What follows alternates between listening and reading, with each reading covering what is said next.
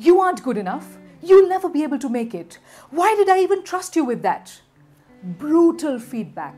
It hurts, it pinches, and it pierces. And the truth of the matter is, it doesn't help anybody at all. Not the person who's receiving it, and definitely not the person who's giving it. Yet, yet, why do we give brutal feedback? That's because we don't know better. Hello everyone, I'm Mansi Agarwal, corporate trainer and communications coach. And in this video today, I'm going to teach you exactly how to give feedback in a way that we elevate not just the standards of our family, not just the standards of our students, but maybe also the standards of our organization. The first question we must ask ourselves is why is feedback important? Why should we make it a culture of giving and receiving feedback?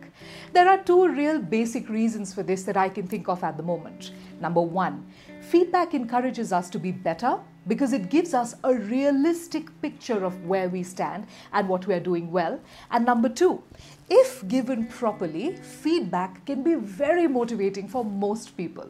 In this video, I'm going to talk about now the kinds of feedback and how exactly we must give them. There are three kinds of feedback in the world. Number one, lenient feedback. This is the kind of feedback you're giving without really sharing the actual problem. Let's say, as a parent, I tell my child all the time, You're damn good, you're super, you're excellent, even when they've messed up. It has an opposite effect on my child. Yes, it might motivate them. Yes, it might make them feel good, but they won't have a realistic picture of where they stand. In a similar way, if I, as a boss, am always going to be telling all the people in my organization that they are doing good, and if I'm going to be giving them lenient feedback all the time just in order to please them, I'm doing nobody a favor at all.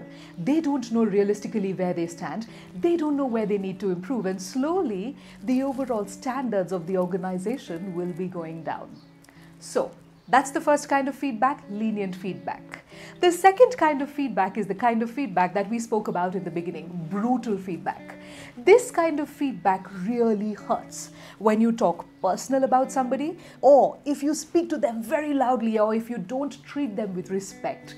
The feedback that you give them falls on deaf ears because nobody is in the state of mind to actually accept any points that you're telling them, which might be good if you have already managed to hurt them, to irritate them in the beginning. So, brutal feedback doesn't work because it sort of creates a barrier or a wall between the person you're giving the feedback to and you.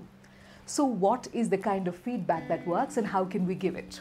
The kind of feedback that works is what I like to call honest criticism or constructive criticism.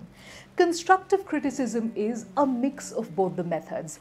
It's the, the middle spot, it's the fine spot, it's the fine line where you are not being too lenient, but neither are you being too brutal. You manage to mix both these approaches so well that the other person is not only receptive to what you're saying, but they also take in all the things that you want to say and they are encouraged and motivated by it.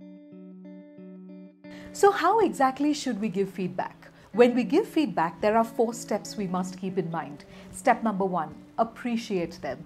Always remember that before we start talking any negative about the other person, we must appreciate them because that makes them receptive to what we are saying.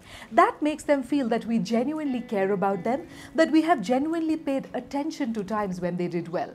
So you could start your feedback with something like this Mr. Ashish, Three months ago, when you were working on the last project, I was extremely impressed with all the work you put in. You stayed long hours, and more than anything else, you were so meticulous about all the simple things that you put into the report. I'm extremely proud of you. Point number one, you appreciate them.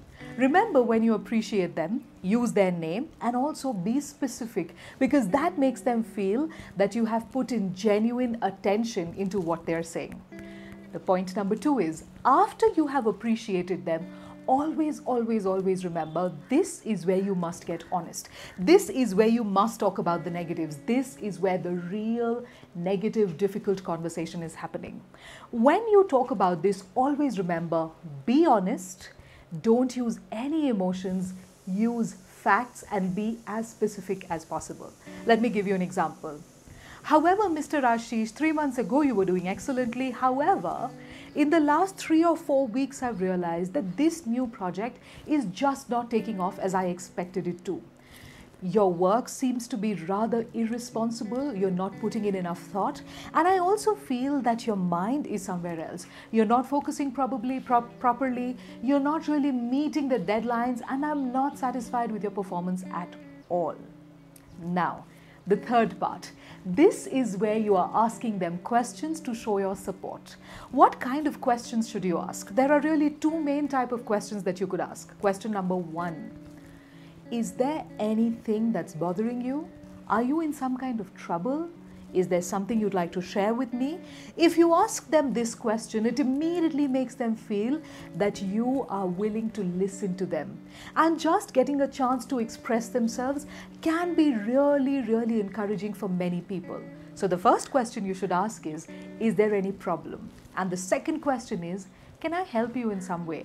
How can I support you? What can I do to make it easier for you to perform better? If you ask both these questions, what you're really doing is you're establishing a bit of trust wherein the other person gets a chance to speak what they have to say and you get a chance to understand their point of view. And more than anything else, they feel very encouraged because they feel that you are on their side and you are willing to support them in whatever they need support in.